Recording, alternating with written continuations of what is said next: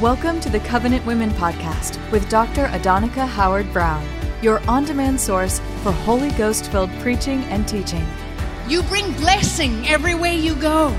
You bring freedom. You bring liberty. Out of your inmost being will flow rivers of living water. Be refreshed, encouraged, and strengthened as you hear the word today.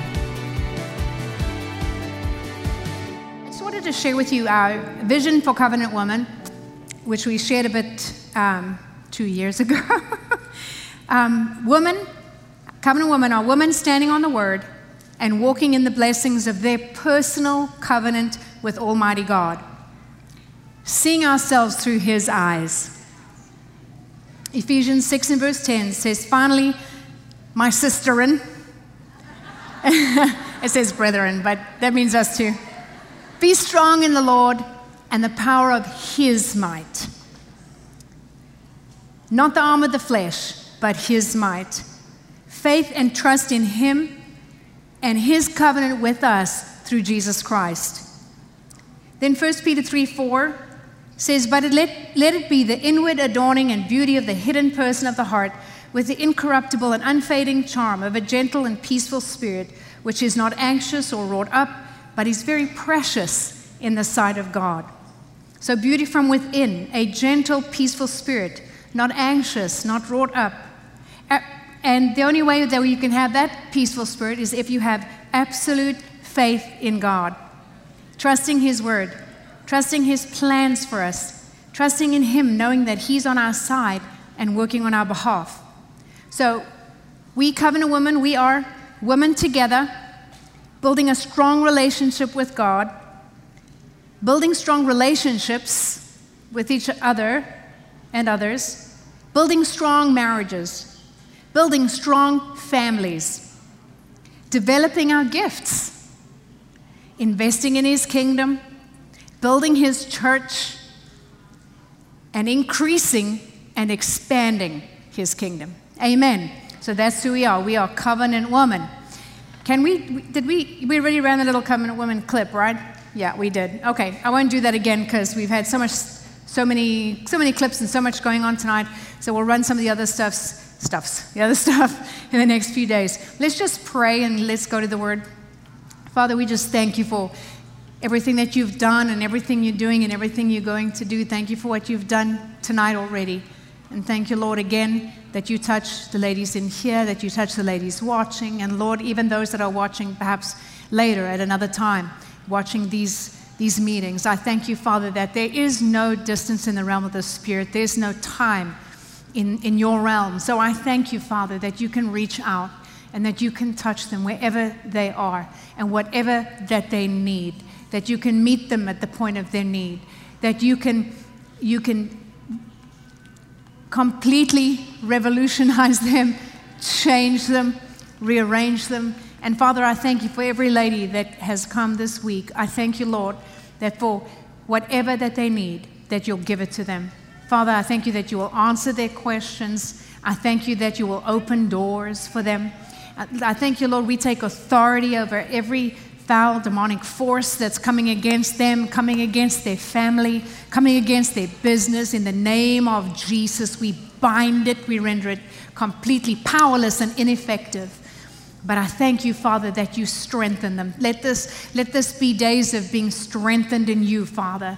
Strengthened in you, so that when they leave here, they leave encouraged and they leave empowered and they leave ready to face everything that's in their future. And we just thank you for it, Lord. We just thank you, thank you, thank you. Thank you, Lord, that you are, are a good husband to us, you are a good father to us. Thank you for loving us. Thank you that we are the apple of your eye, that we are so precious and valuable to you. Thank you that you, we are priceless because of what you see in us. We are priceless because of what you've done for us. We are priceless because of what you do in us. And I thank you, Lord, that it's, we are so honored that you would even use us and flow through us to touch others. And we thank you. Lord, thank you that you will make us priceless in this world and precious because we are just like you. We are made in your image. We belong to you. We belong in your family. And thank you that, Lord, that I don't care what the world says, I don't care what anybody else has said. I thank you that each and every one of us is precious and we are priceless. And we thank you for it in Jesus' wonderful name. And everybody said, Amen. So I had so many things I wanted to share on. I'm sure a lot of you ladies can probably probably relate a bit to that. Like you, got, I've only got five meetings, and um, so it's like, what do we do here? But anyway, so we'll, we'll, be working on doing some more podcasts and things like that, and putting some more teachings out. But I had the, the word come to me. I woke up with it, and the word agent.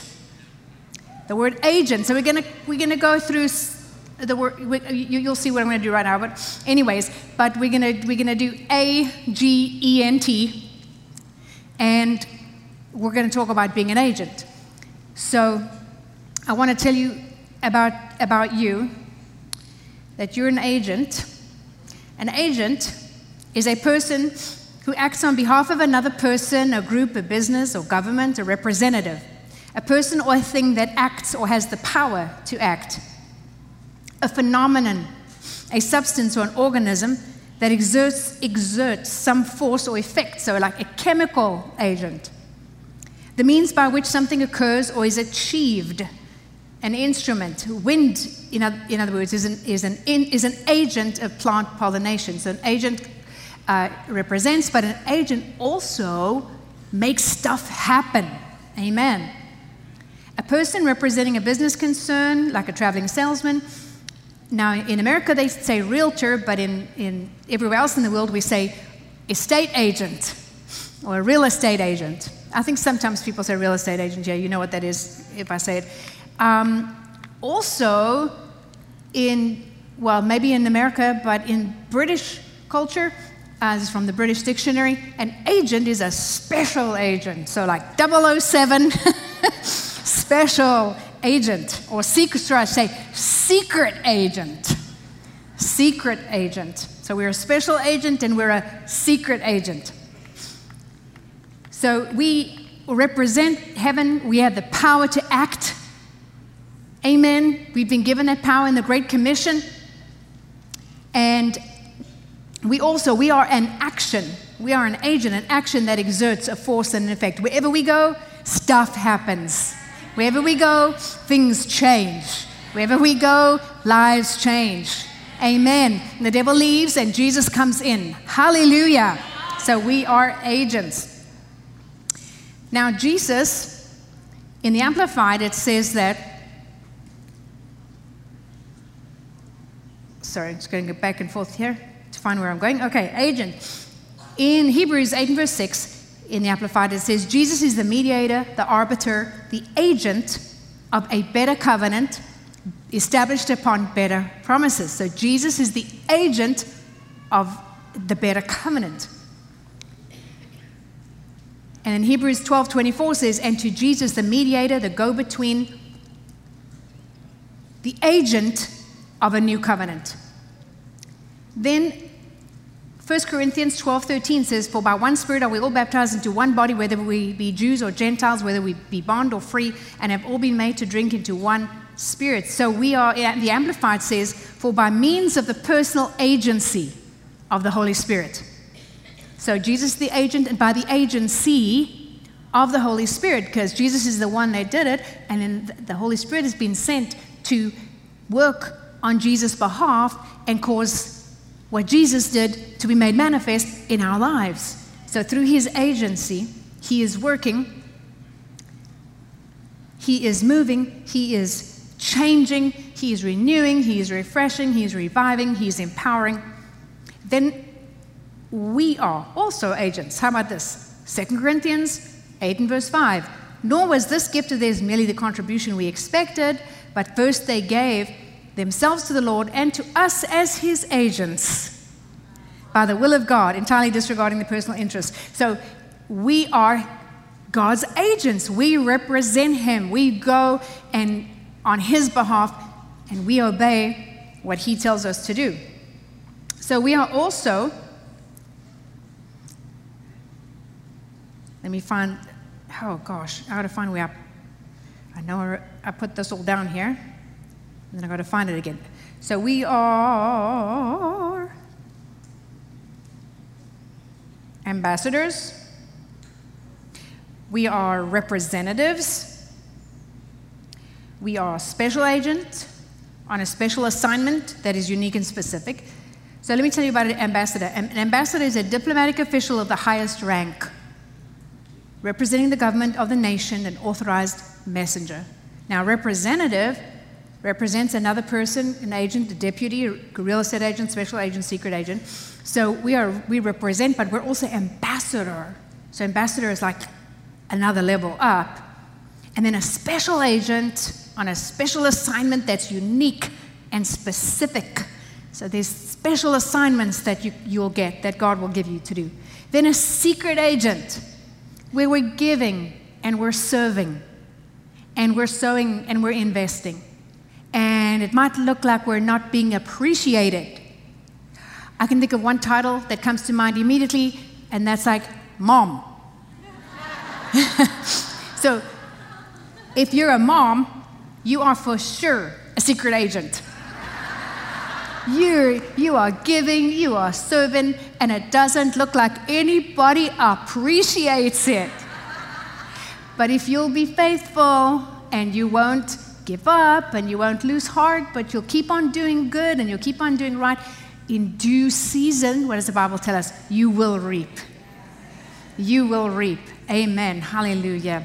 You will reap the appreciation of your family because it is appreciated. Might not seem like it, but when they grow up and they grow a brain, for one, when they look back, they'll, they, they'll see what they have to appreciate.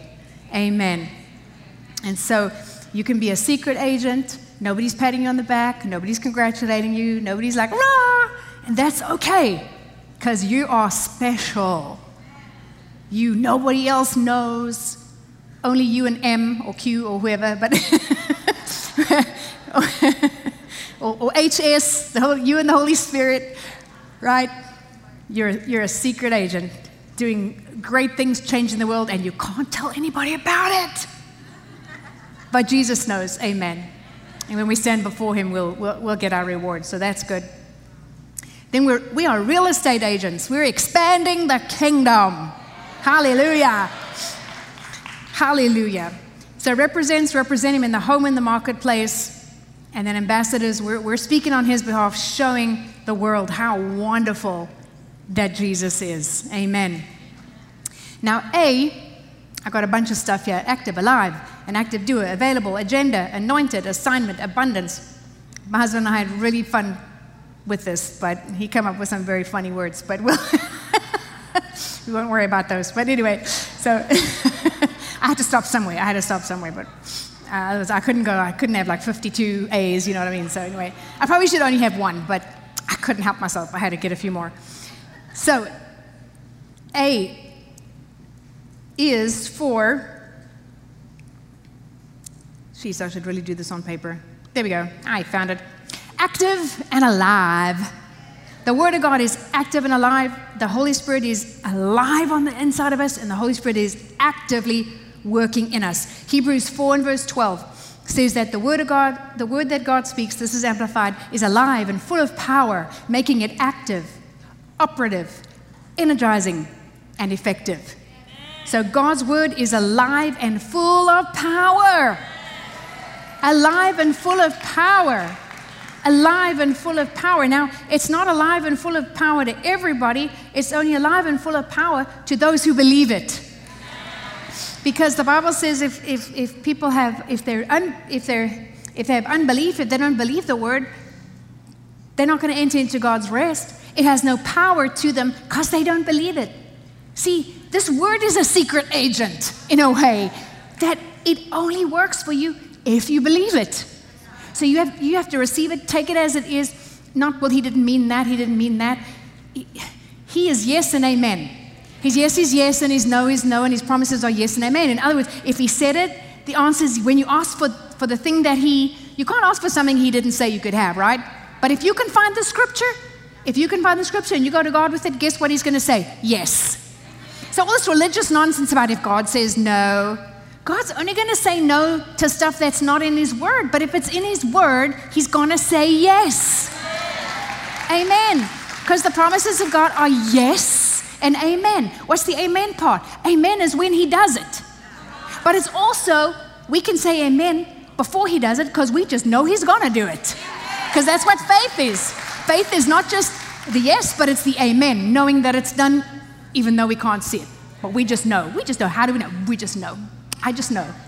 Have you ever said that to someone? I just know. Or someone said it to you, I just, I just know. I just know. I just know because His word says. And because His word is yes, and His word is amen. So you remember that. God's not saying no to you, He's saying yes, and He's saying, and you saying amen. Amen. Hallelujah. Hallelujah. So His word is active, it's actively working. It's operative, energizing, effective, sharper than any two edged sword, penetrating the dividing line of breath and soul, the immortal, the spirit, joints, marrows, the deepest part of our nature, exposing, sifting, analyzing, judging the very thoughts and purposes of the heart. So when you're putting the word into you, it's not just dead word, it's doing something. It's doing something. You know, I saw that in my life. Like I said, I got saved out of nothing at the age of 17. My mother shoved us straight into Bible school. And so I Unfortunately, quite a bit of it went over my head because I wasn't ready for it because I was a brand new baby, right? But enough went in, was activated, energized, operated in me. Now, when I look back that year, I was a different person. How many of you can say that, especially you that have been through Bible school, that when you look back after a year, it's like you, are different. When you go back to your family, that's when you can really measure because you know you're hanging around everybody that's like you and they love Jesus and they're excited if, you know, and all that kind of stuff. So you don't really always see the growth in yourself. You can maybe see a certain amount, but you go back to where you came from, and then you really see how much you've changed. And I can't tell you how many people that I've heard that from that I did not realize how much God was doing in me until I went back. And then they asked me to share, they asked me, and they just said, I could not believe all the stuff came out of me. But you've been sitting there and it's been operating in you and it's been energized and it's been activated. So that's the awesome thing about God's word. It's not dead, it's, it's, it's alive. And so if you will just keep on putting it into your heart, just know, even if you can't see it, even if you don't feel it immediately, it's activated and it's working in you and He's working in you and He's changing and He's doing and He's making things happen. God is actively working. Jeremiah 1:12 says, the Lord said to me, You have seen well, I am alert and I'm active, watching over my word to perform it. So God is actively watching over his word, making sure it comes to pass. Making sure, making sure. So you, you don't have to worry. Like we, we just said, if he promised you, it's yes. And he said he is actively working to make sure that that yes becomes an amen. Amen. amen. He's actively working to make sure that His word comes to pass in your life. Then Isaiah 64 4 says, For from old no one has heard or perceived by the ear, nor has the eye seen a God beside you who works and shows himself active on behalf of him who earnestly wait, waits for, for him. So he works and shows himself active. God is working in us to will and to do his good pleasure. That's Philippians 2 12 and 13. Now, my beloved, as you've always obeyed, not just in my presence only, but much more in my absence, work out your own salvation with fear and trembling. What does that mean? That working out your own salvation is not your born again salvation. That's by faith, by faith, by faith, by faith, by faith. Grace by faith. Amen. And so, but what it is, is your spirit is born again, but the rest of you need some work. So your mind has to be renewed Amen. And you have some growing to do, and you have to have, you've got some cleaning out to do. You bought this old house, it's yours now, but now you got to clean it out and you got to decorate it and rearrange it. Well, because the Holy Spirit's moving into your house. So, anyway, so He's got to do the cleaning and the rearranging and the, dec- the, re- the decorating and the renovations on the inside of you. So, it's God who works in you both to will and to do of his good pleasure. So, the salvation, in other words, the restoration of our bodies, the healing, the Bible says that the same spirit that raised Christ from the dead dwell in you, it will what? Quicken, make alive your mortal body. God, the, the, the presence of God in you brings health to your body. it brings light and life to your mind. And of course, you've got to put the word, word, word, word, word, word into you. But He's renewing you day by day. He's renewing you. Even, even though the old man's getting older on the outside and getting a few wrinkles and uh, bumps and whatever lumps, and, and let's not talk about that, and a few gray hairs, the, the, inside's been renewed. It's been, you know, just gets stronger and healthier and more beautiful, more graceful all the time because God is working in us. He's to willing to do His good pleasure. So all we have to do is make ourselves available. But it's the Holy Spirit that does the work as we cooperate with Him. I mean, He lays it on. He's awesome.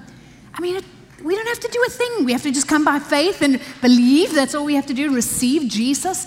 And then we just got to cooperate with Him, put the word in us, and He's doing all that cleaning out, and He's doing the rearranging, and He's moving the furniture, and He's, isn't that awesome? Wouldn't it be so nice? Like if, if you buy a, a, house that's not quite what you wanted, but it's a fixer-upper, and, and someone comes and says, hey, you just relax, put your feet up, go on vacation, and I'll fix it all up for you. That would be fantastic.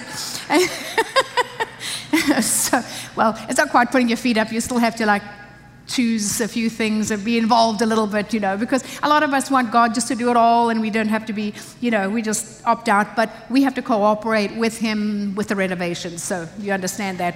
But, um, but he knows what you need, need, and if you allow him to, he's the one that's going to work in you his good pleasure, because his good pleasure is going to be your good pleasure. Believe me, it's not. God is never going to do. A lot of people just, you know, don't want to come to God, don't want God to touch them because, you know, they got all these sacred cows and they like hoarders and they got all this old newspapers and junk and stuff that they're hanging on to. And I was like, let God clean that mess out and put in some new, nice new furniture and new paint and wallpaper and curtains and make it pretty.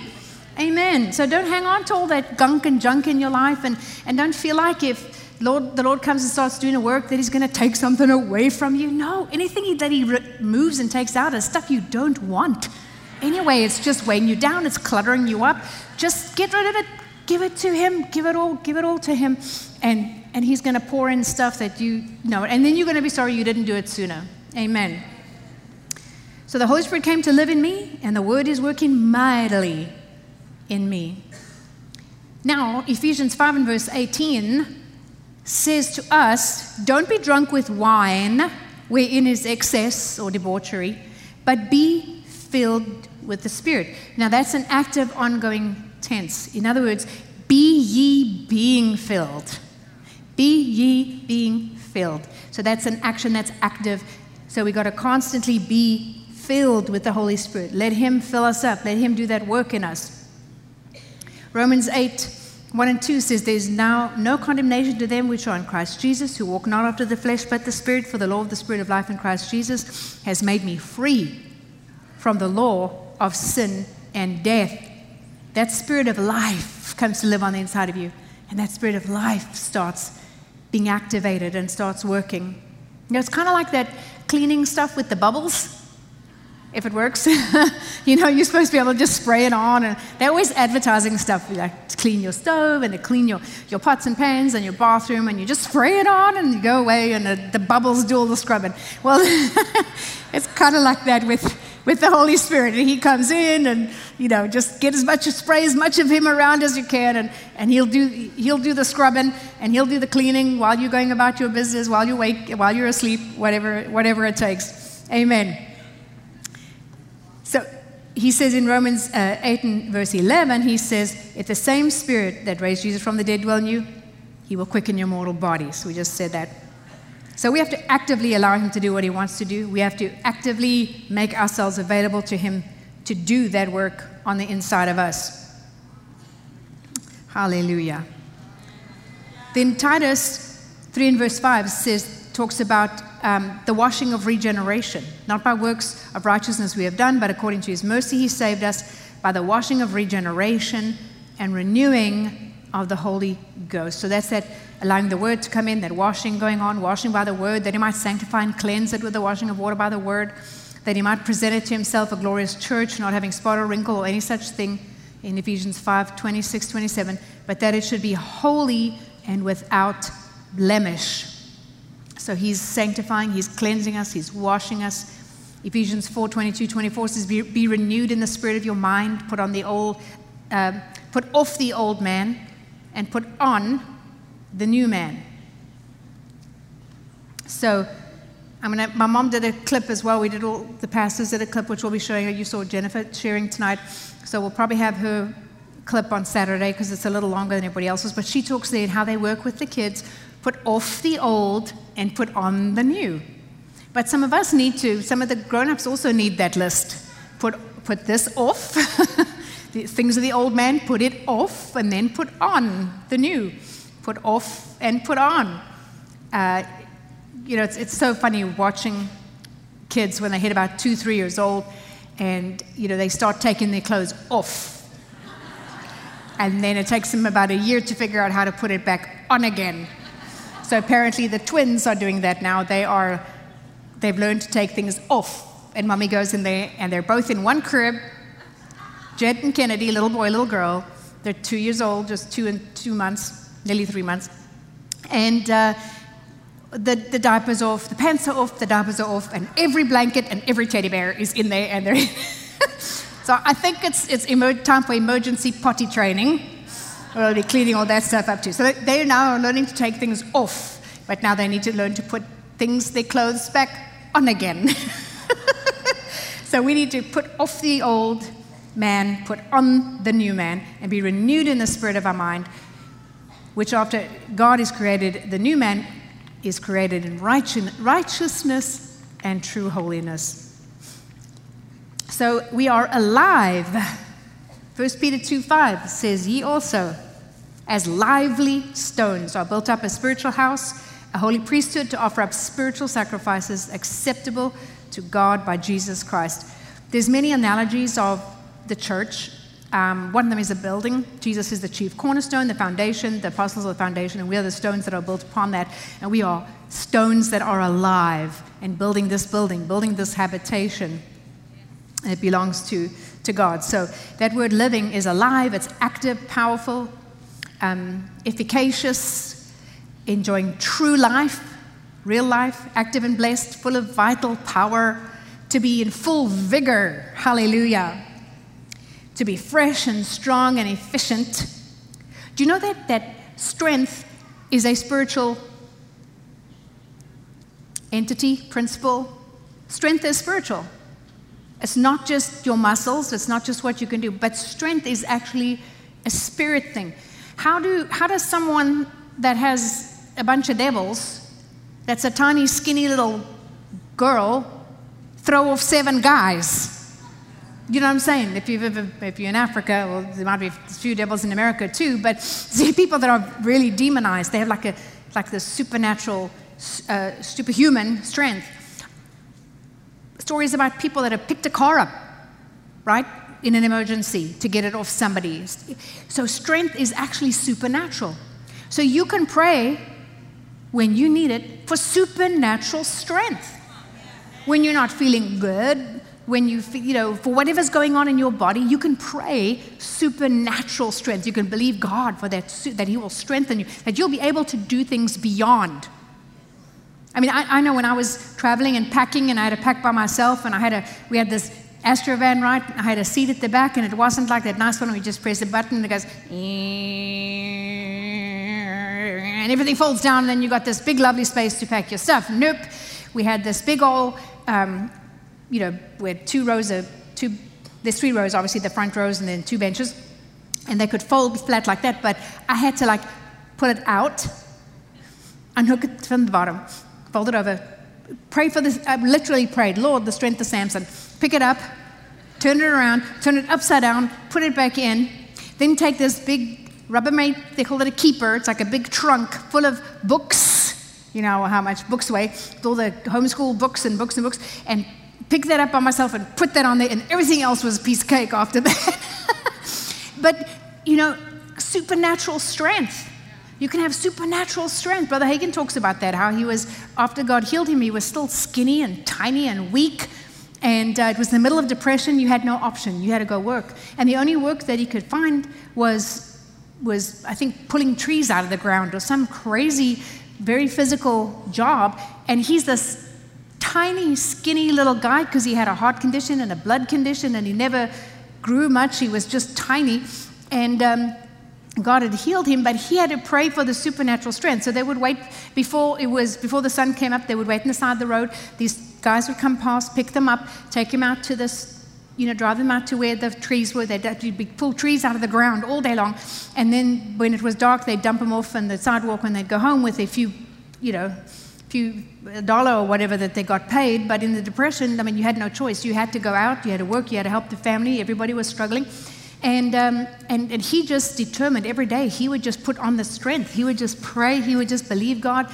And they mocked him. There were guys much bigger than him, much stronger than him. They mocked him. They mocked him because he was a Christian. They mocked him because he was so little. And he would just every morning, and, he, and there were many days he didn't feel like it. There were many days where his body was screaming at him, and he just prayed and he believed God for that supernatural strength. And you know what? He outlasted everybody and even got a promotion in the middle of the depression, right? Because if you missed a day of work, someone else was going to take, take your job. So he could, so he just kept going. But the Lord blessed him and took him from there. And so he said, I learned that strength is a spiritual principle. So when the Bible talks about in Proverbs 31 that she, you know, girds herself with strength and she makes her arms strong, God has anointed you to be a wife, to be a mom, to, to, to, you know, to do everything that you need to do.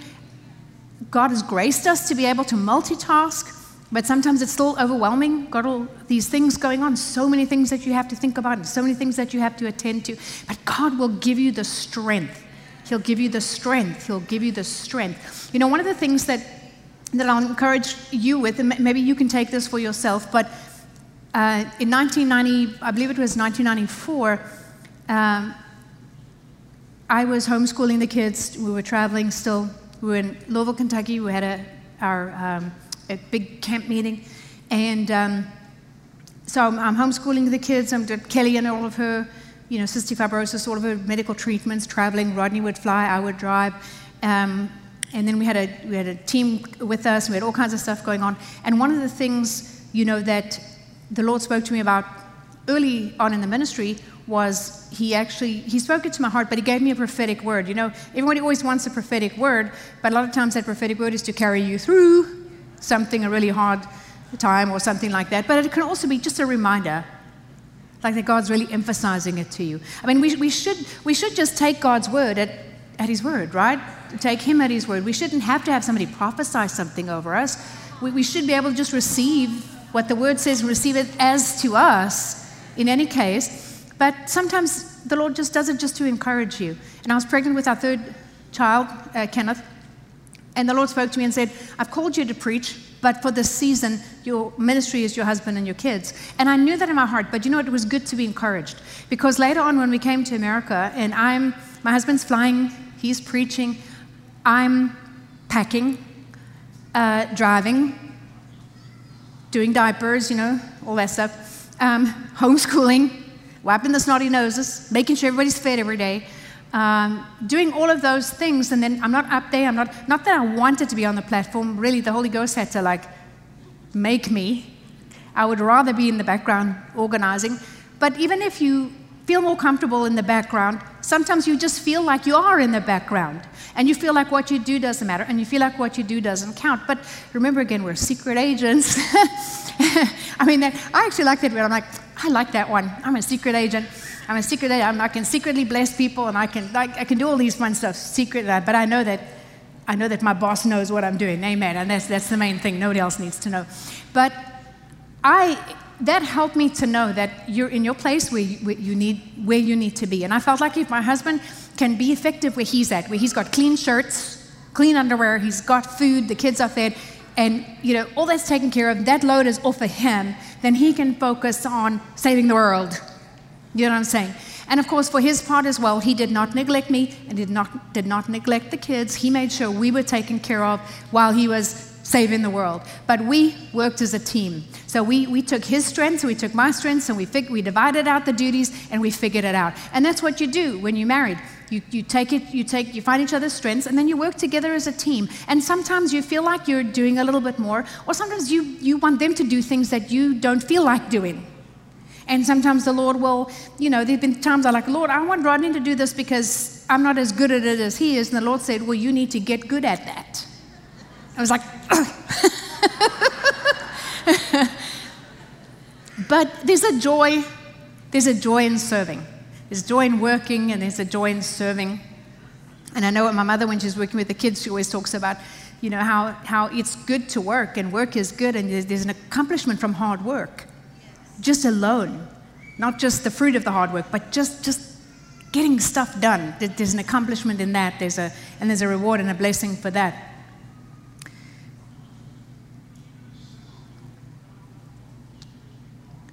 I'm alive to God, I'm dead to sin, and sin is dead to me. Sin has no more power over me. Romans 6:11. Even so, consider yourself also dead to sin and your relation to it broken, but alive to God, living in unbroken fellowship with Him in Christ Jesus. So, for anybody that's struggling, like maybe you didn't, you know, if you only got saved recently, or maybe there's just something in your life that that kind of took a hold of you and you're struggling with it, you just you just have to, like I, I talked about earlier, about us you know, getting to that place where we realized we started to identify as a believer. We started to identify as a child of God.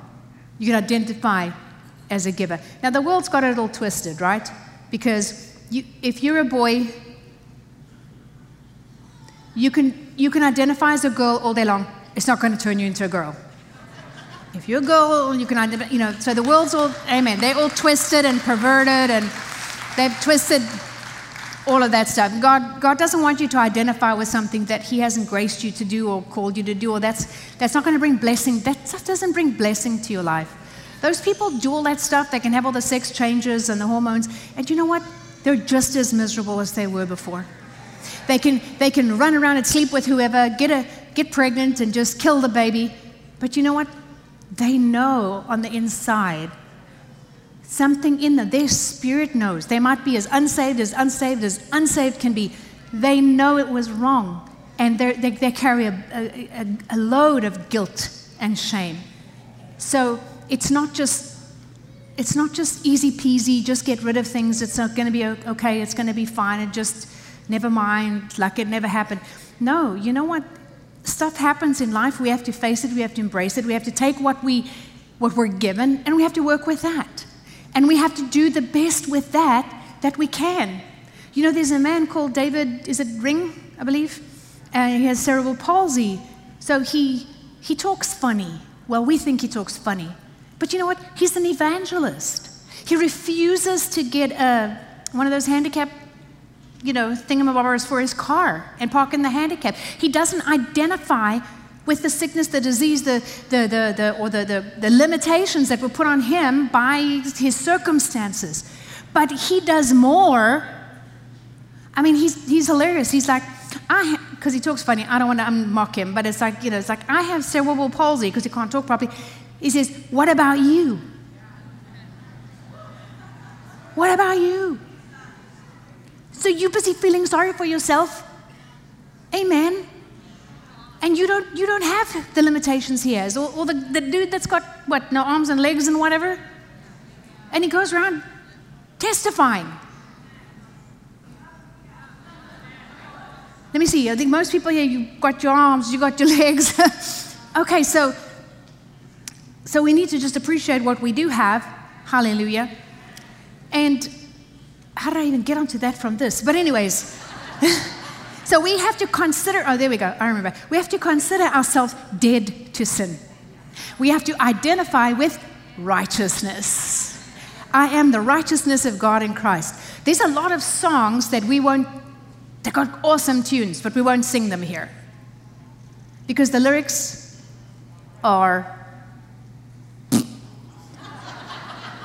they're horrible, horrible, awful death, negativity, lack of word, foundation. Listen, if you're going to be writing lyrics, you better have the word in you. You know what? A lot of people, they, they opt, oh, I'm just a singer, I don't have to get in the word. You better get in the word more than anybody. You better get in the word more than anybody. Because not only is what's in your heart going to come out in your lyrics, and if you're a shallow person, shallow in the word, your, your, your, your songs are going to be shallow. Have you ever noticed, if you have any, if you, if you understand about the anointing, there's some songs, they say all the right words, but they're like, eh. right? They're like flat. They're like, um, my husband calls them fillers. It's like they go nowhere, they do nothing, they just, they, they waste of time. Uh, and then there's other songs that are simple and they just touch your heart. It's like, it's the anointing that it was written under. It's the spirit of that person. So it's, it's the person that wrote the song plus the person that sings the song. Like sometimes we can take a song that's kind of eh, and our guys will make it woo because there's anointing on them to do that, right? So you'll, you'll, you might notice there's, there's a few songs that we'll change the words. Or if we can't, if it's the title of the song, or we, if change it too much, we just like, you know what, we're going to just give that a miss. Because when you sing something over and over and over, you, how many of you can still remember songs that you learned when you're like five years old? Yeah, because because music has that power. We, we remember things. It's like opens you up, and then the words go in and they stick and they stay. And so it's so important what we put in our lyrics. Our, our doctrine is in our lyrics, and it's so important what we're singing all day long. Not I'm just a worm, you know. And and this this one, God, if you don't, if you don't keep, basically, I'm paraphrasing, right? But what they're saying is, God, if you never keep all your promises, I'm going to be faithful. What the? Woo. So I'm better than God. God's not going to be faithful to me. He's not going to keep his word, but I'm going to be faithful to him. What a crappy, what a, what a useless piece of junk song. I don't care how nice the tune is. That is, you are You know, if somebody's rude to you, you kind of just handle it. But if when they say something about your kids or your husband or, or your heavenly father, you might, you might as well just curse him out. I mean, you know, that's, that's how bad it is. It's just like, it's like, turn that off, turn that off, change the channel. but so we, we need to sing things that are life, sing, sing about righteousness not you know not there's, there's a few there's a few songs that talk about how people change and but the way that it's written and that it's it doesn't you know what i mean? But there's some songs that no that you know that's all about you. If you don't know it's all about him already. Right. It's not about me lord it's about you. Well of course it's not about you. Sit down. Shut up Can I, can I tell you the, the measure of a, song for me is if I can close my eyes and sing it like I can stand before the throne and sing it to Jesus, it's a good song. Amen. Otherwise, now in, in the praise we can sing stuff, you know, but worship needs to be you songs, not I songs. I, I, I needs to be you songs. That's why I love a lot of the African songs. We use them because they, they, they, they can worship. Oh my word, they can worship. You want to see people, everybody has their hands up. Everybody is singing. You feel ashamed of yourself, Western world, when you see how the Africans worship. And they have little or nothing. But everybody's standing, everybody's lifting their hands, everybody is worshiping. In America, it's like staying with the hands in the pockets.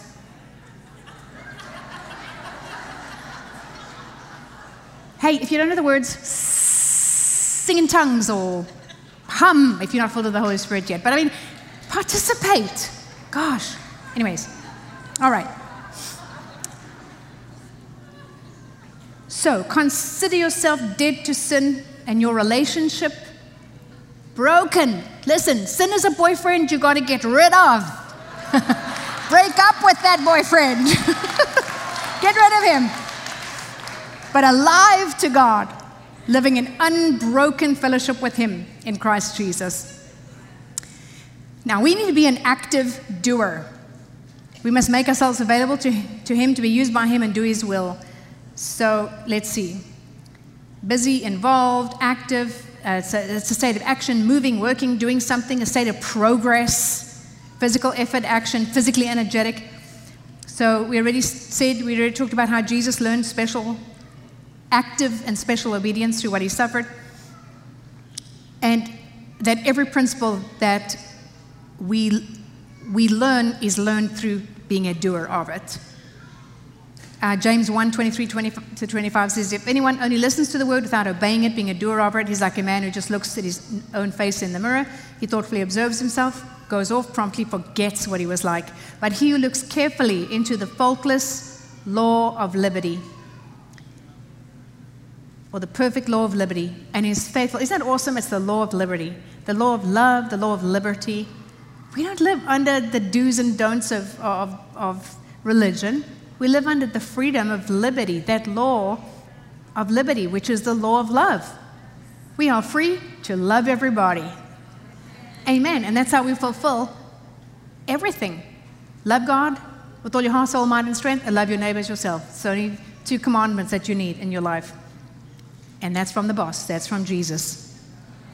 Because, why? Because if you walk in love, you fulfill all the others.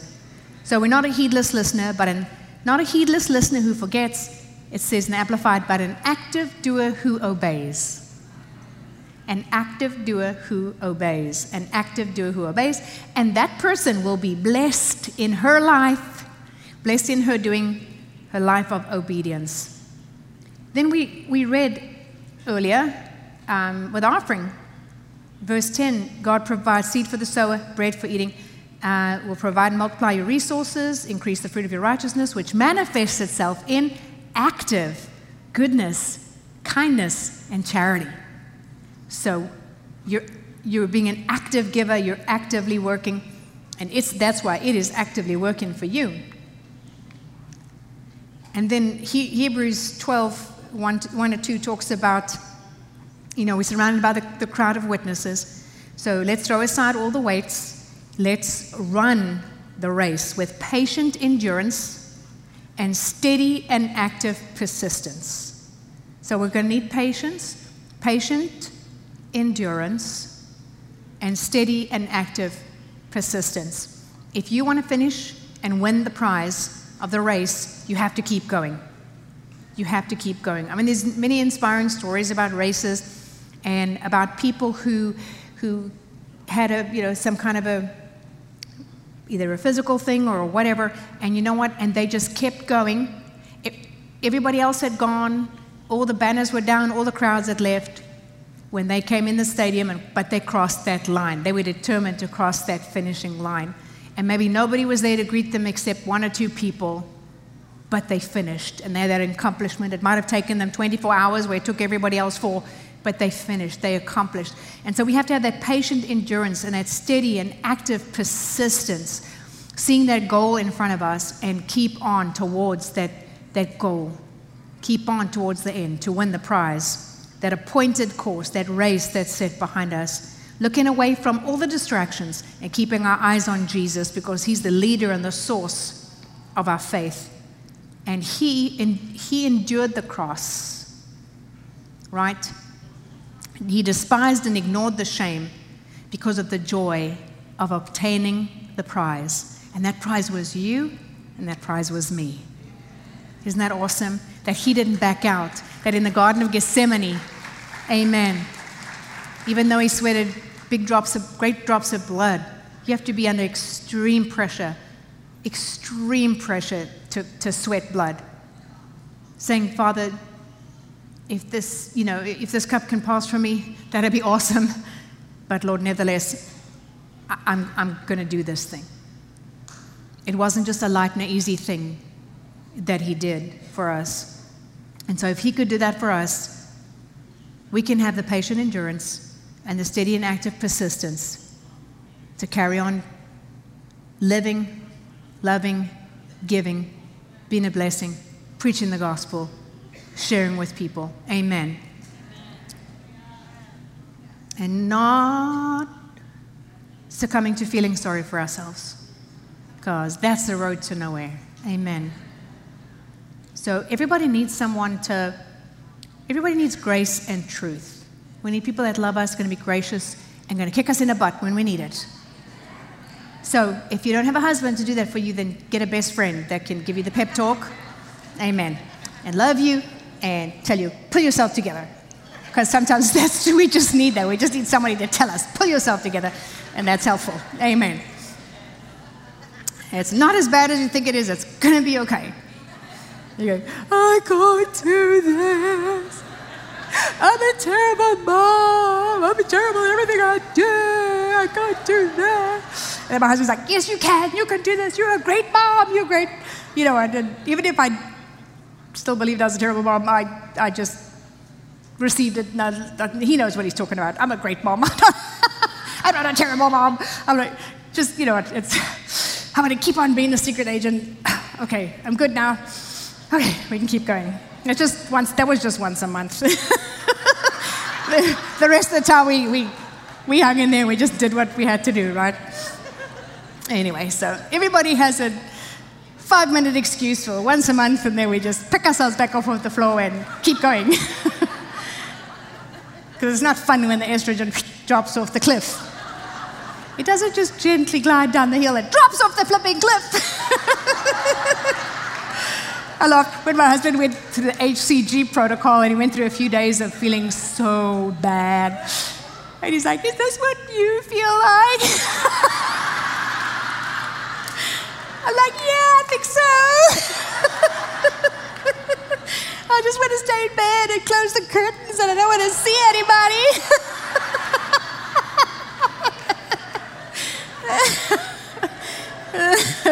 no, he's, he's really a good husband. It didn't take that for him to be sympathetic. He was already sympathetic. But, then, but,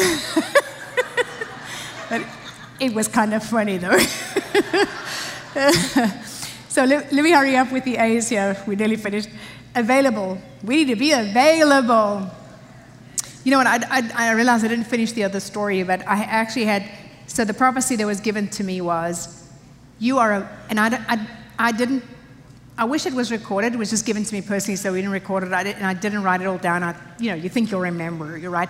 The only thing I can remember is this, this gentleman, the pastor, prophesied, You are a multifaceted jewel.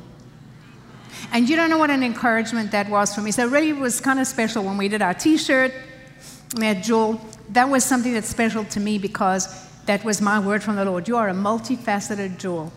In other words, you're not you don't have to be overwhelmed to go, oh, listen, you can cope, you can manage, you can do it. Because I've gifted you, I've anointed you, I've, I've, I've enabled you to do all of these things, many different things, but I'm, I'm, by God's grace, we do. So, whatever, maybe that's you, you can take that for you. Welcome to take that for yourself. And whatever word comes forth in the, the meetings, the, any good word, you can always take it for yourself. Amen. Whenever the Holy Spirit's speaking to you. But that would be an encouragement to you that, that you can do it, you can make it mom, you can make it wife, you can make it minister, you can make it business lady, you can do it. You can, you can do it, you can do it, you can do it. Amen. With His help, you can do it.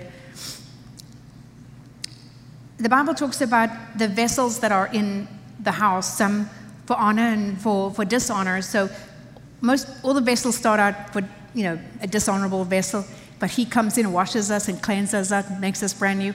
And then it's that continuous work that He does in us, right? He said, some for honor, some for dishonor, 2 Timothy 2 20 and 21. Therefore, if anyone cleanses himself from the latter, he'll be a vessel for honor. In other words, the vessel of gold and silver. Because there's vessels of gold and silver, there's vessels of wood, hay, and stubble, some for honor, some for dishonor. But if you cleanse yourself from the latter, you'll be a vessel for honor, sanctified, useful for the master, and prepared for every good work. It's not that we don't need the clay pots, not that we don't need the, the you know, the wooden vessels, they have their function. You know, you have those things that you use in your kitchen, but you wouldn't dream of putting them on the dinner table when you have guests, right? Maybe you use that to feed your kids, but you, you're not going to do it for the special guests. But every vessel has its place, it has its function. So, isn't that awesome that we don't have to be already a silver or gold vessel for God to use us? He can use us right where we are. Maybe you just feel like you're just a little clay pot. But let God use your little clay pot.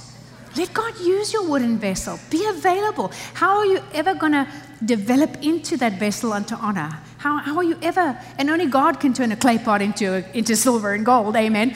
Um, but how are you ever going to become that vessel of silver and gold until you make your little clay pot available to be used for His purposes, for whatever that is? Maybe behind the scenes, ministry of helps. You know what? I can remember when, when I first got saved, I went from not wanting to, to have anything to do with ministry to being willing to do whatever God wanted me to do. And I was young enough, thank God, I, I, didn't have an agenda. I didn't have all these you know, because some people get visions of grandeur instead of, you know, and they're like looking for something out there instead of taking care of what God's put in, right in front of them. I mean, when I hear of a mother dumping her kids to go overseas in ministry, I want to take her and shake her till her teeth rattle. What is the matter with you? This is your ministry in front of you. Your children are your most important ministry. You're raising up the next generation. And you like overlooking them to go, where have some other people that don't care? These people care. These people matter. Amen. They need you. Amen. Amen. Hallelujah. So don't overlook what God's put right in front of you for you to do, for you to, to, to where you can be a blessing, however small. Whoever's faithful in little, God will promote and make, make them ruler over much and give them more responsibilities. But take care of what's in front of you now. Stop whining, stop complaining, stop comparing yourself to everybody else. If you're going to compare yourself to anybody, compare yourself to Jesus. The Bible says we should do that. The Bible says he's our example. We should compare to him, but not to anybody else. So make yourself available, make yourself yield to him, cooperate with him. Now, God has an agenda for us. Now, a lot of times when people use the word agenda, they, they use it in a negative sense. But agenda just means that it's, you know, it's, a, it's, a, it's a plan, it's a, you know, it's like you come into a meeting with an agenda the, you know, the steps of what you're going to do. But God's agenda in Jeremiah 31 17 says, is for a hope and a future. Amen. Eye has not seen, ear hasn't heard, nor have entered into the heart of man the things which God has prepared for those that loved him. But God has revealed to us to them, revealed them to us by his Spirit. 1 Corinthians 2 9 and 10. Then we are anointed.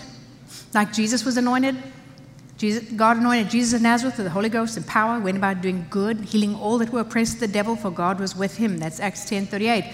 So as Jesus was anointed with the Holy Ghost and power, do, going, going around doing good and healing all that were oppressed, God wants to use us. He is going to anoint you with the Holy Ghost, He's going to anoint you with power, and your job is to go about doing good, bringing life, bringing healing, bringing blessing wherever that you go. How many of you know people that are like that? Wherever they go, they bring blessing, they bring life. You, they, they, they light up the room. You, they, you just want to be around them. Then there's other people, not so much. right? But you want to be that person. You want to, you want to carry this treasure in an earthen vessel. Maybe you are just a little clay pot, whatever you are, but you carry a treasure. You carry a treasure. You carry a treasure on the inside of you. You carry Jesus. You carry His word. You carry His mandate, His mission, His anointing, and His ability to change lives and to do great things. So God has anointed us and He has sealed us and given us the Holy Spirit in our hearts as a guarantee. The Bible actually talks about basically what it means is the guarantee is like the engagement ring. When, you know, when the guy puts the engagement ring on your finger, he's committed to marry you. So the Holy Spirit is that guarantee of eternity. Amen. That, that we're going to have the completed work, the, the, um, the redemption, again, of our body, of everything, working out our salvation, that part, We'll be perfect when we see him, the Bible says. Then we get our glorified body. Hallelujah. Who's going to be excited about a glorified body? the older you get, the more you appreciate that you're going to get a glorified body. Yeah? Anyway, because everything's falling down. That's why. anyway, but we are refreshed and we are strengthened and we are, hallelujah. that, the Holy Spirit on the inside of you is quickening your mortal body. Listen, don't think old, you got to think young. So I was 25 for the longest time because they said, you know, you're only as, you're as young as you feel, right? So I was 25. I'm probably about 30 something now. And, uh, and so every time you start, I'm a grandma, right? So I know everybody knows how old I am, but I don't, um, don't have to advertise it. I've been 50 for about, how many years now? About eight years. Anyway, I know sometimes you'll get like a, you wake up with, a, uh, and you're like, you know, well, I am this much old. And then you know what? That thing's like, oh, are you welcoming me? I'll just stay. I'm like, no, no, no, no, no, no, no. I'm as young as I feel. You have no right. I don't care how old I am. Rebuke and curse you in the name of Jesus. Whatever, you know, wherever we gotta. you get out now. And you know what? I was, I was thinking, I was thinking about it the other day. How many things have we said no to? How many things have we completely skipped and missed, like bad things, right? Because we, I mean, I don't know about you. I pray immediately. And you know, I've heard, I heard, oh, when you travel, you hurt yours, you, you never have nails, you break your nails, you kick your feet, you, got bruises. I have bruises, kicked my little toe on a suitcase. I thought I broke it, you know what I mean? You, you know, you, anyway. And, uh, like, especially the nail part, I'm like, I don't, all I did was pack and unpack the suitcase. I don't know how I did that. I could never, you know, anyway. And, um, so, and then you, you pray for people and they kick you in the shins and then they, so you're going down the line like, in the name of Jesus, thank you, Jesus. but it works. I mean, the moment, the moment that thing, you stub your toe, that thing comes on you or whatever, you know, you rebuke, you curse, you tell it, get off my body, you have no right. And it's, it's amazing how it leaves, amen. It leaves and it goes and knocks next door because they, you know, but, but it's not coming to my house. Amen. Say that, say this, it's not coming to my house. Amen. Hallelujah.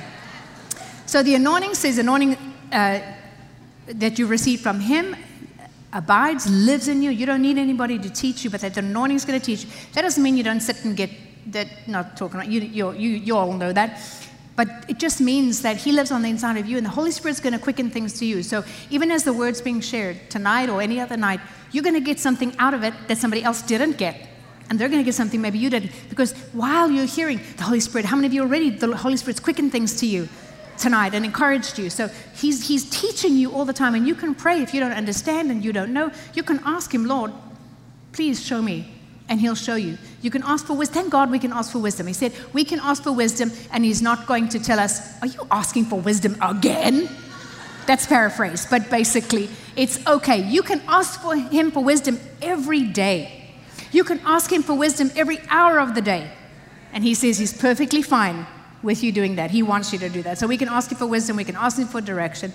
We can ask him to lead us and to teach us. That's 1 John 2 27. Then an assignment I just said, mentioned a little bit, be content where you are and what you have. Work with, work with what you have, work with what's in front of you. It says, um, let one seek to conduct himself, regulate his affairs as so to lead the life the Lord has allotted and imparted, and to which God has invited and summoned him. That's 1 Corinthians 7:17. So if you're a wife, be the best wife you can be. If you're a best mom, be the best mother you can be. If you're single, make yourself available for, for the Lord to use you in your church or anywhere else. If you're a business person, be the best you can be. Have integrity. Serve people, bless them, do, be a great business person. If you're called into full time ministry, do it with all your heart. Give so, be a blessing. Each and every one of us is called, the Bible says, to eternal life. You are called to eternal life. You are called to lay hold on eternal life. So fight the good fight. It's Timothy chapter, 1 Timothy chapter 6. Fight the good fight. We have a holy calling. We're called according to his purpose and grace.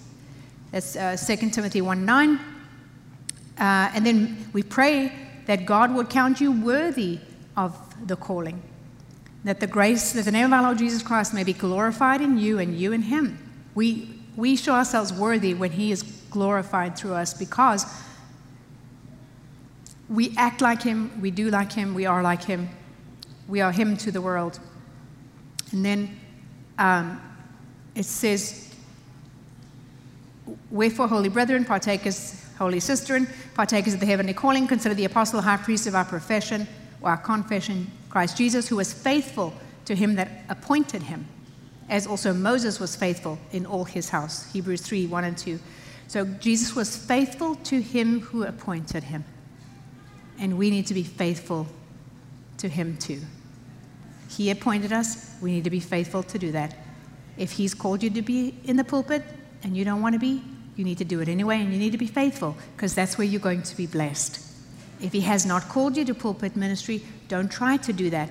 Just do what He's called you to do. Be faithful with what He's anointed you to do. And you know what? You would be amazed at why. Because God made you, so He'll use your gifts, He'll use who you are, He'll use aspects of yourself that He made you in what He's called you to do. But at the same time, He's going to do things through you that you never thought, that you never expected, that you never thought of, even things you didn't want to do. Amen. But he, as you are faithful, he'll, he will use you. He calls us upward and onward to win the prize. We forget what lies behind, we press on to what lies before to win the goal, the supreme and heavenly prize. That's Philippians 3. And then we need to be like him. Be like him who called you. He's holy, be holy. First Peter chapter 1. Then, um, so we are special agents on assignment. Amen. That's our special assignment. Each of us is given a special assignment.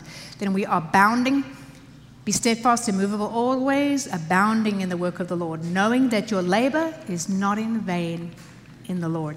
1 Corinthians 15, 57, 58. Your labor is not in vain. Whatever you do, whatever you sow, whatever you give, whatever you, however you help, it's not in vain.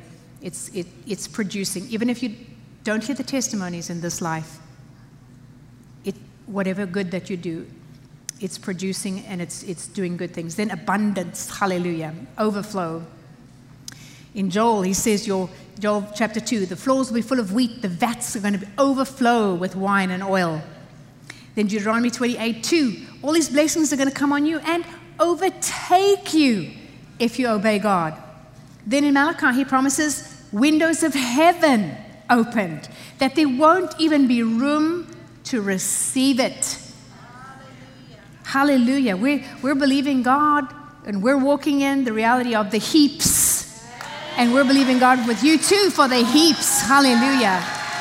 I'm telling you, this has been, this has been such a supernatural time.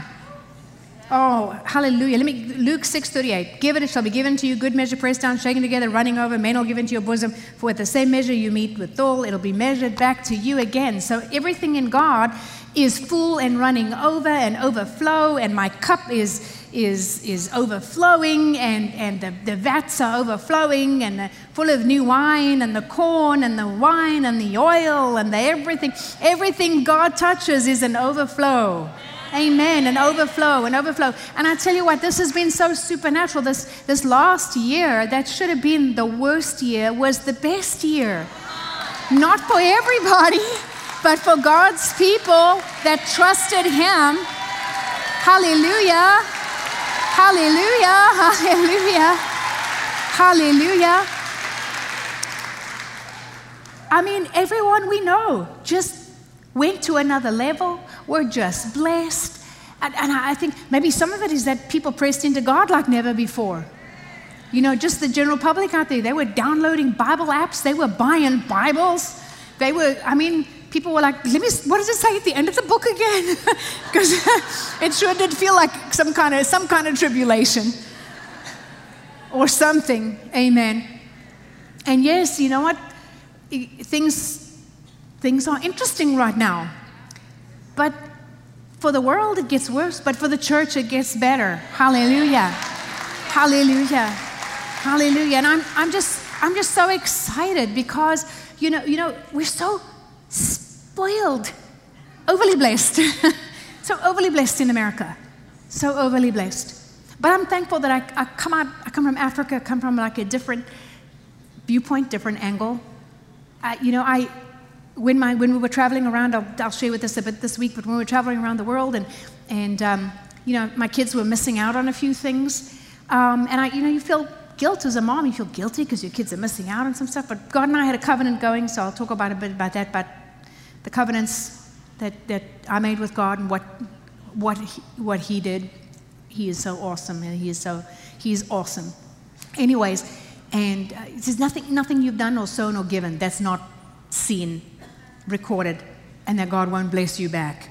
And when He does finally bless, really bless you back, you'll realize that this, your sacrifice was nothing, not compared to the blessing back that he, that he pours on your life. So just know that, just whatever you've had to sacrifice, it is not for nothing. God sees it, He values it, He treasures it, and He will reward it. Amen. So keep on, keep on, keep on hanging in there, keep on hanging in there, keep on doing. And, and you know, and, you know, and I thought about, I, I saw my kids, because we put our faith out to take our kids on the road with us from the time they were born. And there were a lot of things that came along the way to change that, but we determined to, and we put our faith out to do it. Because if God's called you to do it, you can do it. And if He's called you to do it, He'll provide. And so here we are, we're traveling. At that point, we were actually traveling the world. God had opened up the nations to us. We were preaching in arenas. They were putting us in very nice hotels, and we would get, we would get a big suite so that we could, not because we think we're better than everybody else. I, honestly, I don't care. At that point, I didn't have a house. There was a four year time period. I didn't have a house. House, our home was whatever hotel we were in. That, that was our sacrifice. And it was my sacrifice. And I made it, and I made it with a joyful heart. Was I, I just did. I committed to that. I committed to the call. I committed to what God called us to do. And, um, but we were staying in, now we, we've stayed in the Roach motels. We've stayed in the Red Roof Inns. We've stayed in the junkie hotels. We've stayed there. More nights than I care to remember, we did. We've also stayed in some very nice hotels. None of them were as nice as my house and my own bed, but, anyways. And here we are traveling around the world. We're in nice hotels because we needed a suite so that the kids could have space to do their homework and schoolwork so we could keep up with that and keep that going. And the Lord blessed us and took care of us. And, and you know, let's never apologize for the blessing of God. If you're a giver and you know how much you give and how much you sow, you don't have to tell everybody how much you give. We just tell for it to be a testimony, to be an encouragement. Amen. But otherwise, nobody knows what we give and what we do, and we don't care. God knows, and He blesses us, and we're not going to apologize because we're blessed. Amen. Because we know what our heart is, and we know that we give us, and we know that if we stop giving, and if we start being covetous, and we start, you know, being attached to those things, we're not going to be blessed anymore. So we're not attached. They're just things we use them. You know, money is a very good servant, it's a terrible master. And so here my kids are staying in these nice hotels, traveling in, in airplanes, uh, you know, around the world, getting to, you know, see amazing sights and meet amazing people and have all these experiences. And I thought about these little kids in Africa. Some of them don't even have a mom and a dad. Never mind shoes and a bicycle and they have to fend for themselves. And, you know, and I, and I thought about what they, and I thought, you know what? My kids are perfectly fine. they, are, they are perfectly okay. They are well taken care of. Now, that's kind of a, you know, maybe my, some people might think that's a, an extreme example, but you know what I mean? It's like you've got to put things in perspective. You've got to put things in perspective. And of course, you know, the nice hotels came from many, many years of serving, sacrificing, and living hand to mouth and, you know, whatever you want to call it. But hey, we would take, we were here. What does the Bible say? You need clothes, please. we need food. It's nice to have a shelter over your head when it's raining and for the weather. Otherwise, there's not much more that we need. Amen. You can live. If you have some clothes, you have some food, and you have a shelter, you can live. You can survive. You, can, you don't have to throw yourself in front of a train because you're one billion down, like, like the world does. Amen. So I just wanted to encourage you with that, and I've got to, we don't want to go all night, but uh, anyways. But God is good, He's faithful. He, uh, he will never fail you, He will never let you down. So I just want to encourage you, we're going to carry on tomorrow morning. And all the Bible school girls are with us. How many Bible school girls do we have? Thank you for joining us today. We're going to keep having fun this week. And thank you to all the boys who are serving, hiding amongst all the girls. We, really appreciate, really, really appreciate you. I know it's very pink in here, but we really appreciate you. But before we do anything else, I just want everybody bow your heads, close your eyes. And I just want to make, give you an opportunity right now. If you have come here today and you fit into any one of these three categories, Maybe you came tonight and you don't know Jesus. You've never given your life fully over to Him. You've never said, Jesus, come be my Savior. But you need to come today and surrender your life to Him. Give it completely over to Him. Give Him your heart. Give Him your life. You can't go away and fix yourself up and make yourself more presentable. You just have to come as you are. The Bible says that our righteousness is filthy rags. In other words, it, it, it's not sufficient. But we don't need to come with anything, we just come with ourselves. And what Jesus did was sufficient because Jesus poured out his blood for you. He died for you to wash you clean. You just come as you are, you just surrender and say, Lord, come, accept me, touch me, forgive me today. If today was your last day on the earth, do you know beyond a shadow of a doubt where you're going? Do you know for sure that you would make heaven? If you're not sure about that, if you don't know, if you've never thought about that, you need to think about that today because there's a heaven to gain and there is a hell to shun. And you have to make the decision now. You can't wait till later. You can't wait till you're old. You can't wait until some last minute opportunity before you breathe your last breath because you could your life could end tomorrow. We trust it won't, but it might. You have to be ready. You have to know where you're going. There's a song that says that there's a fountain filled with blood drawn from Emmanuel's veins. And everywhere, everywhere that blood goes, the sinners plunged beneath that blood, they lose all their guilty stains. And so, not only will the power of sin be broken off of your life, the power of guilt, the power of shame are going to be broken. You're going to come one way and you're going to leave another way because He loves you. He stands with His arms wide open and He says, Come to me, everyone who's heavy laden. I'm going to give you rest. Take my yoke upon you because my yoke is easy and my burden is light. Won't you come today? Come and surrender your life to Him. If you're watching, this is for you too. But maybe you came into this place and you'd given your life to the Lord before, but things kind of went south in your life.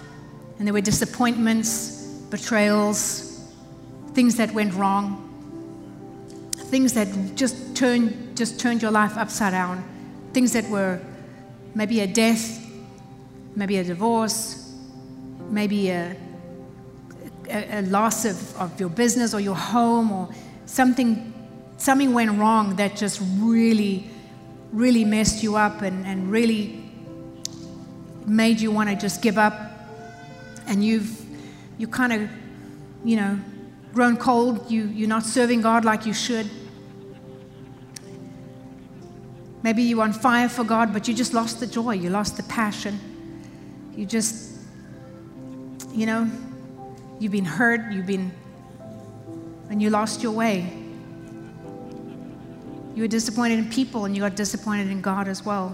But He's, he's reaching out to you. He says, I love you. I've been here for you. And I'm faithful. And I, I, I, I'm calling you back right now. He will accept you. He will receive you. He will never, ever turn you away. You might feel like, but you know what? It's, it's, I've been too bad. I just, the things that I did, I, you know, they're just unforgivable. There's nothing unforgivable before God if we will just come and come by faith. He can forgive. He says He will wash our sins away, take them away as far as the east is from the west. If, you weren't, if you're not on fire for God, today's the day to come back to your first love. He loves you so much. Maybe if you're in this place and, and you're not sure, it's like you you want to know you're going to heaven, you go to church or whatever the case may be, but you just you're not sure. You can know beyond a shadow of a doubt that you are saved and that you are on the way to heaven. The Bible says that repent and be converted, that your sins may be blotted out, that the times of refreshing can come from the presence of the Lord. He wants to wash you, cleanse you, change you, refresh you. It's going to be a new day for you. If you're in any one of those categories that I spoke about, that you've never received Jesus and you need Him in your life today, put your hand up wherever you are, lift it up. Wherever you are, just pick up your hand. Thank you. Thank you. Just pick it up right now. Jesus died on a cross for you. It said openly, He was crucified openly. If you want to receive Jesus, lift up your hand. Thank you. Thank you. See those hands. Thank you. Thank you. He receives you today. He's, he's, he loves you. He's calling out to you today. If you're in this place and you've been in that place of just being devastated and, and gone away from God and hurt and everything else, and you, you, you've had a bad attitude and you know you have, and you didn't think you could come back, but today you can come back. And you want to do that, and you want to you want to know that you're right with God. Lift your hand up. You, if you're in that category, pick your hand up. Thank you, thank you. Pick your hand right up. Put it as high as you can. Say, "That's me. Pray for me. That is me. Pray for me." And if there's anybody here in that category of, "I'm not sure," and I want to make sure, put your hand up as well right now. Thank you. Thank you. See those hands. Thank you. So I want everybody to look at me now. If you put your hand up on any one of those, to know Jesus, come back to Jesus, know for sure. If you didn't already put your hand up, just wave it at me. There's still time. Just put your hand up, just wave it at me. Thank you. All right. Now, everybody that put your hand up, stand up. Stand up where you are because I want to pray for you. Stand up wherever you are. Stand up. Help them, ladies that are around them. Help them stand up. Come on, stand up. Come. If you brought a friend, you can come with her. And then come down here because I want to pray for you. Come down here and come stand in front of us. Come stand right here.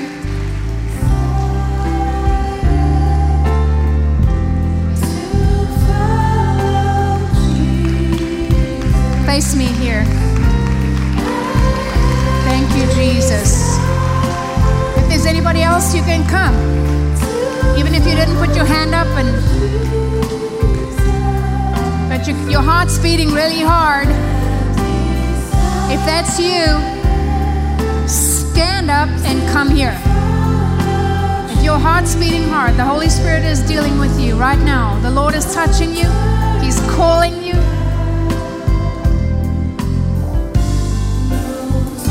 I was 17 years old. I was too embarrassed to stand up in front of everybody and admit that I needed to come up and admit that I needed help, admit that I needed Jesus.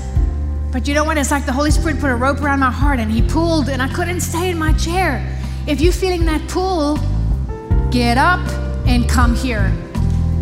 If you're feeling that tug, if you're feeling that pull, stand up and come here. We want to pray for you. Jesus loves you. He loves you. He loves you. He's loved you your whole life. He made you. He loves you. He's calling out to you. He's reaching out to you. He's putting his arms around you.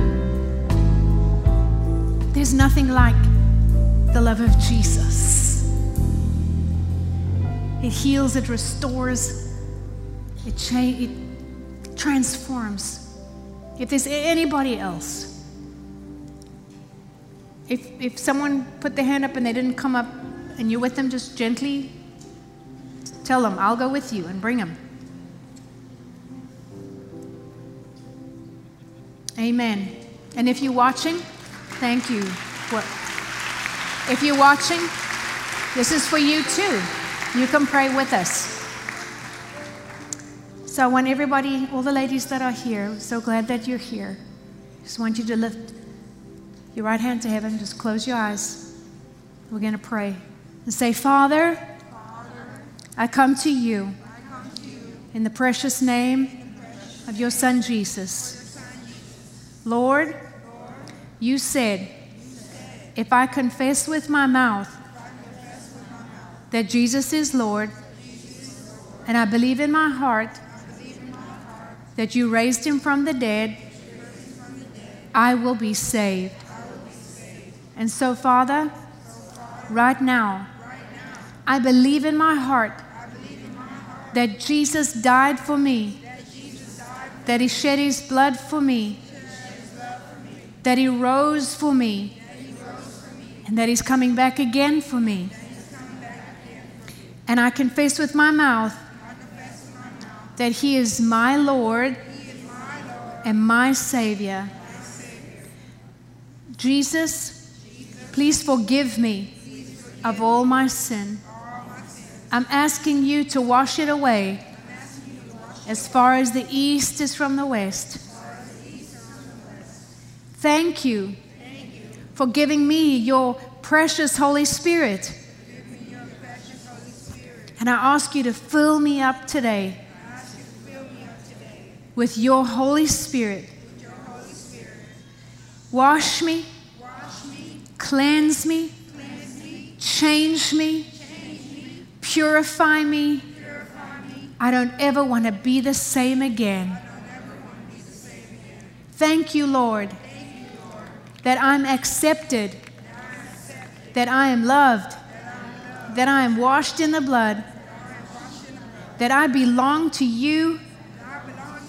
You are my Father, and I am your child.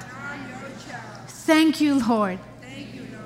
I give you praise. I give you praise. Now just thank Him right now. Say, Thank you, Jesus. Just worship Him. Just lift up your hands. Say, Thank you, Lord. Thank you, thank you, thank you, Father. Thank you. And Father, I pray for each and every lady and everybody watching. I thank you, Father, for your hand upon them. I thank you that for the seal of the Holy Spirit upon them. I thank you that you that the blood of Jesus is upon them, that you protect them, that you watch over them, that the angels encamp around about them. I thank you, Lord, that, that on that day when we all stand before you, we will see each and every one of them, that not one of them will go astray, that not one of them will be lost. But I thank you, Lord, that they will, they will, from this moment on, they will serve you with all of their heart. I thank you, Father, that they will, your plan and your purpose will be fully accomplished in their life in the time that they have remaining until Jesus comes again until they see you face to face. I thank you, Father, that every promise that you've made will be fulfilled to them. And I thank you, everything that you've called them to be and raised them up to be, they will fulfill. And Father, whatever curse has been spoken over them, it's, it dies right here. It goes back where it came from in the name of Jesus. And Lord, I right now, I speak blessing. I speak blessing. I speak blessing. I speak blessing. I speak blessing. I speak blessing. Look at me. Look at me. Let me, all the ladies here. I bless you. I bless you. I bless you. I bless you. I bless you. I bless you. I bless you. I bless you. I bless you and I bless you and I bless you and I bless you and I bless you. I bless you. Bless you. You are blessed. I bless you. You are blessed and a blessing. You are blessed. I bless you. I bless you. Bless you. Bless you. And I bless you. And you can claim that promise that you are blessed and a blessing. Amen. When you feel like less, when the devil lies to you, you can say, No, God has made me blessed and a blessing. Amen. Hallelujah. It doesn't matter where you are now, it doesn't matter what you feel like, it doesn't matter what you've done, it doesn't matter where you've come from. Today's a new day. Amen. And we don't speak death anymore over ourselves. We don't speak less. We don't, you, you say, listen, nothing, if you say something bad about yourself, the Holy Ghost is going to check you. And you only say about yourself what God's word says about you that you're a vessel unto honor, that, that you are the righteousness of God in Christ Jesus, that you are a blessing, that you are precious, that you are valuable. Amen because that's what you are. You are precious and valuable to God. And it's nothing to do with the way you feel, it's because He said so. And if He said so, it's so. Amen. Amen. Amen.